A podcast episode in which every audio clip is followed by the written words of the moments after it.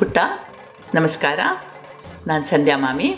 ಒಂದಾನೊಂದು ಕಾಲದಲ್ಲಿ ಕೊಚ್ಚಿನ್ ರಾಜ್ಯದ ತಲಪ್ಪಾಡಿ ತಾಲೂಕಿನ ದೇಶಮಂಗಲಂ ಅನ್ನುವ ಹಳ್ಳಿಯಲ್ಲಿ ಒಬ್ಬ ನಂಬೂದರಿಗಳ ಮನೆ ಇತ್ತು.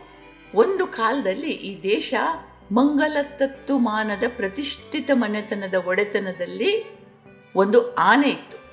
ಈ ಆನೆ ಈ ಮನೆತನಕ್ಕೆ ಹೇಗೆ ಬಂತು ಅನ್ನೋದೊಂದು ಕತೆ.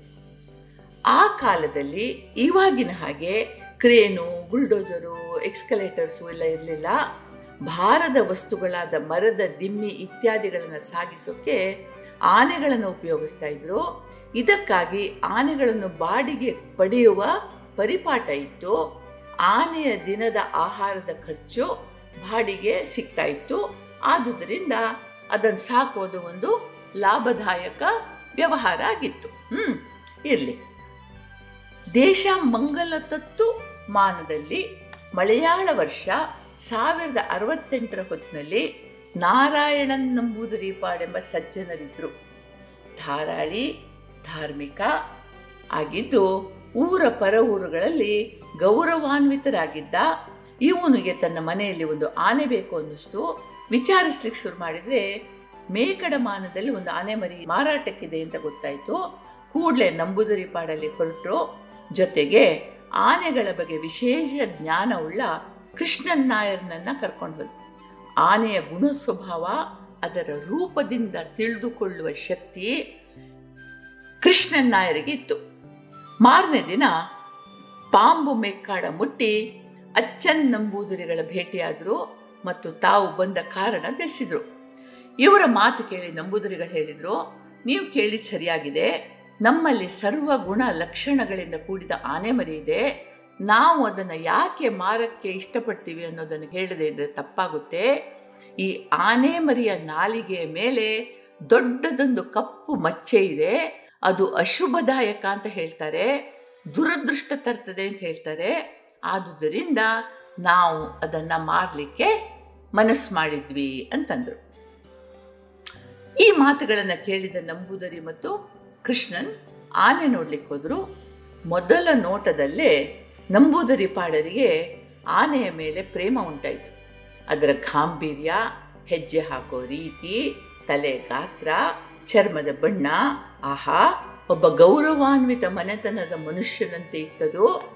ಕೃಷ್ಣನಾಯರ ಆನೆಯನ್ನು ಪರಿಶೀಲಿಸಿ ಒಂದೇ ಒಂದು ಕೊರತೆ ಈ ಕಪ್ಪು ಮಚ್ಚೆ. ಮಿಕ್ಕ ಮೂವತ್ತೆರಡು ಲಕ್ಷಣಗಳು ಪರಿಪೂರ್ಣವಾಗಿವೆ. ಮುಖ್ಯವಾಗಿ ನಿಮಗೆ ಇದರ ಮೇಲೆ ಮನಸ್ಸಾಗಿದೆ, ಏನೂ ತೊಂದರೆ ಇಲ್ಲ, ನಾವು ಮುಂದುವರಿಸೋಣ ಅಂತಂದ.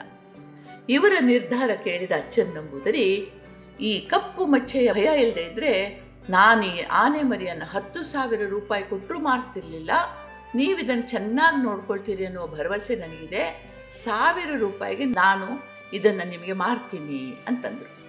ಇವರಿಗೆ ಆಶ್ಚರ್ಯವೋ ಆಶ್ಚರ್ಯ ಐದು ಸಾವಿರಕ್ಕೆ ವ್ಯಾಪಾರ ಕುದುರಬಹುದು ಅಂತ ಅಷ್ಟು ಹಣ ತಂದಿದ್ರು. ಸರಿ, ಒಂದು ಸಾವಿರ ನೀಡಿ ಮಾವುತನ ಸಹಾಯದೊಂದಿಗೆ ಆನೆ ಅವನನ್ ಮಾನ್ಗೆ ಬಂದು ಮುಟ್ತು.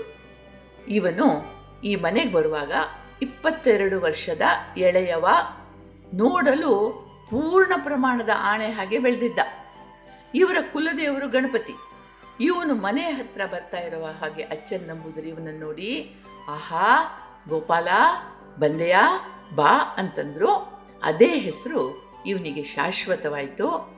ಈ ಗೋಪಾಲನ ಬಗ್ಗೆ ನೂರಾರು ಕಥೆಗಳಿವೆ. ಒಂದು ಪುಟ್ಟ ಕಥೆ ಹೇಳಿ ಇಲ್ಲಿ ಮುಗಿಸ್ತೀನಿ. ಈ ಕಥಾಮಾಲಿಕೆ ಮುಗೀತದೆ. ಒಮ್ಮೆ ಈ ಗೋಪಾಲ ಈ ಮಾನಗೆ ಸೇರಿದ ಜಾಗದ ಮುಂದಿನಿಂದ ಹೋಗ್ತಾ ಇದ್ದ. ಮನೆಯ ಮುಂದೆ ಹಲಸಿನ ಹಣ್ಣು ತುಂಬಿ ತೊನಿತಾ ಇದ್ದ ಮರ ಒಂದಿತ್ತು. ಮಾವುತ ಮನೆಯ ಮುಂದೆ ನಿಂತವನಿಗೆ ಈ ಗೋಪಾಲನಿಗೆ ಒಂದು ಹಣ್ಣು ಕೊಡು ಅಂತಂದ. ಅವನು, ನಾನು ಯಾಕೆ ಕೊಡಬೇಕು? ದಾರಿಲಿ ಹೋಗೋರಿಗೆಲ್ಲ ಹಣ್ಣು ಕೊಡ್ತೀನಿ ಅಂತ ಹರಕೆ ಹೇಳ್ಕೊಂಡಿದ್ದೀನಾ? ಅಂದ ಒರಟಾಗಿ. ಅದಕ್ಕೆ ಮಾವುತ, ಹರಕೆ ಅಂತಲ್ಲ, ಪ್ರಾಣಿ ದಯೆ ಅಂತ ಹೇಳಿ ಕೊಡಬಹುದು ಅಂತ ಹೇಳಿ ಮುಂದೆ ಮಾತಾಡಲಿಲ್ಲ? ಹೊರಟು ಹೋದ? ಹೋಗುವಾಗ ಗೋಪಾಲನ್ ಕಿವಿಯಲ್ಲಿ ಜಾಗ ನಿನ್ನದು, ಮರ ನಿನ್ನದು, ಹಣ್ಣು ನಿನ್ನದು, ಸೊಂಡಿಲು, ಹೊಟ್ಟೆ ಎಲ್ಲ ನಿಂದೆ, ಹಣ್ಣೆಲ್ಲಿದ್ರೇನು? ಅಂತ ಪಿಸುಗುಟ್ಟಿದ. ರಾತ್ರಿ ಊಟ ಮುಗಿತು. ಕತ್ಲಲ್ಲಿ ಗೋಪಾಲ ಕಳ್ಳ ಹೆಜ್ಜೆ ಇಡ್ತಾ ಬಂದ. ಮನೆಯಲ್ಲಿ ದೀಪ ಇರಲಿಲ್ಲ. ಚಂದ್ರಮನ ಬೆಳಕಲ್ಲಿ ಹಣ್ಣುಗಳು ಹೊಳಿತಾ ಇದ್ವು. ಗೋಪಾಲ ಬೇಕು ಬೇಕಾದಷ್ಟು ಹಣ್ಣು ಕಿತ್ತು ತಿಂದ. ಮಿಕ್ಕವನ್ನ ಕಿತ್ತು ಅಕ್ಕಪಕ್ಕದ ಕಂಪೌಂಡ್ಗಳಿಗೆ ಹಾಕಿದ. ಅದರ ಒಂದೇ ಒಂದು ಹಣ್ಣು ಹಾಳು ಮಾಡಲಿಲ್ಲ, ವ್ಯರ್ಥ ಮಾಡಲಿಲ್ಲ. ಮಾರನೆಯ ಬೆಳಗು ಮನೆಯ ಯಜಮಾನ ನೋಡ್ತಾನೆ ಮರದ ಮೇಲೆ ಒಂದೇ ಒಂದು ಹಣ್ಣಿಲ್ಲ. ಅಂದಿನಿಂದ ಯಾರೂ ಗೋಪಾಲನಿಗೆ ಏನನ್ನು ಕೊಡೋದಿಲ್ಲ ಅಂತ ಹೇಳಿಲ್ಲ ಅಂತೆ. ಪುಟ್ಟು, ಮಲಯಾಳ ದೇಶದ ಜಾನಪದ ಕಥಾಮಲಿಕೆಯನ್ನು ನಿನಗೆ ಹೇಳಿದೆ, ನಿನಗಾಗಿ ಇದನ್ನು ತಯಾರಿಸುವಾಗ ನಿನಗೆ ಓದಿ ಸಂತೋಷ ಆದ ಹತ್ತು ಪಟ್ಟು ಖುಷಿ ನನಗಾಗ್ತಾ ಇದೆ. ಇದಕ್ಕಾಗಿ ಮೊದಲು ನಿನಗೆ ಧನ್ಯವಾದಗಳು. ನಿಂಗೆ ಹೇಗನ್ನಿಸ್ತು ಅಂತ ಹೇಳು.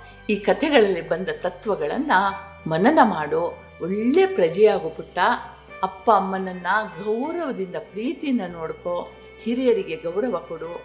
ನಿನ್ನ ಸಹಪಾಠಿಗಳಿಗೆ, ಮುಂದೆ ನಿನ್ನ ಸಹೋದ್ಯೋಗಿಗಳಿಗೆ ಎಲ್ಲರಿಗೂ ಕೂಡ ನೀನು ನಿನಗೆಷ್ಟು ಪ್ರೀತಿ, ಗೌರವ ಕೊಟ್ಕೊಳ್ತೀಯೋ ಅಷ್ಟೇ ಕೊಡು. ಮುಂದೆ ನಿನಗೆ ಒಳ್ಳೆ ಭವಿಷ್ಯ ಇದೆ. ಭಾರತದ ಪ್ರಜೆ ನೀನು. ಇದು ಒಳ್ಳೆಯದಾಗಲಿ ಜೈ ಹಿಂದ್.